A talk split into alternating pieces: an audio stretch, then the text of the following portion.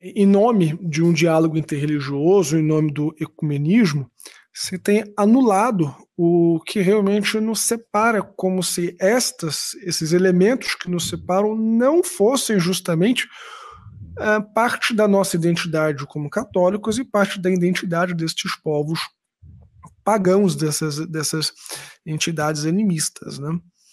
Então, esse irenismo em que está tudo muito bom, está tudo muito bem, somos todos parte de uma comunidade global, tem, tem, tem, um aspecto bonito, positivo, mas ele dilui a essência do cristianismo. Né? Uhum. O amor ao próximo, ele supõe o amor a Deus sobre todas as coisas.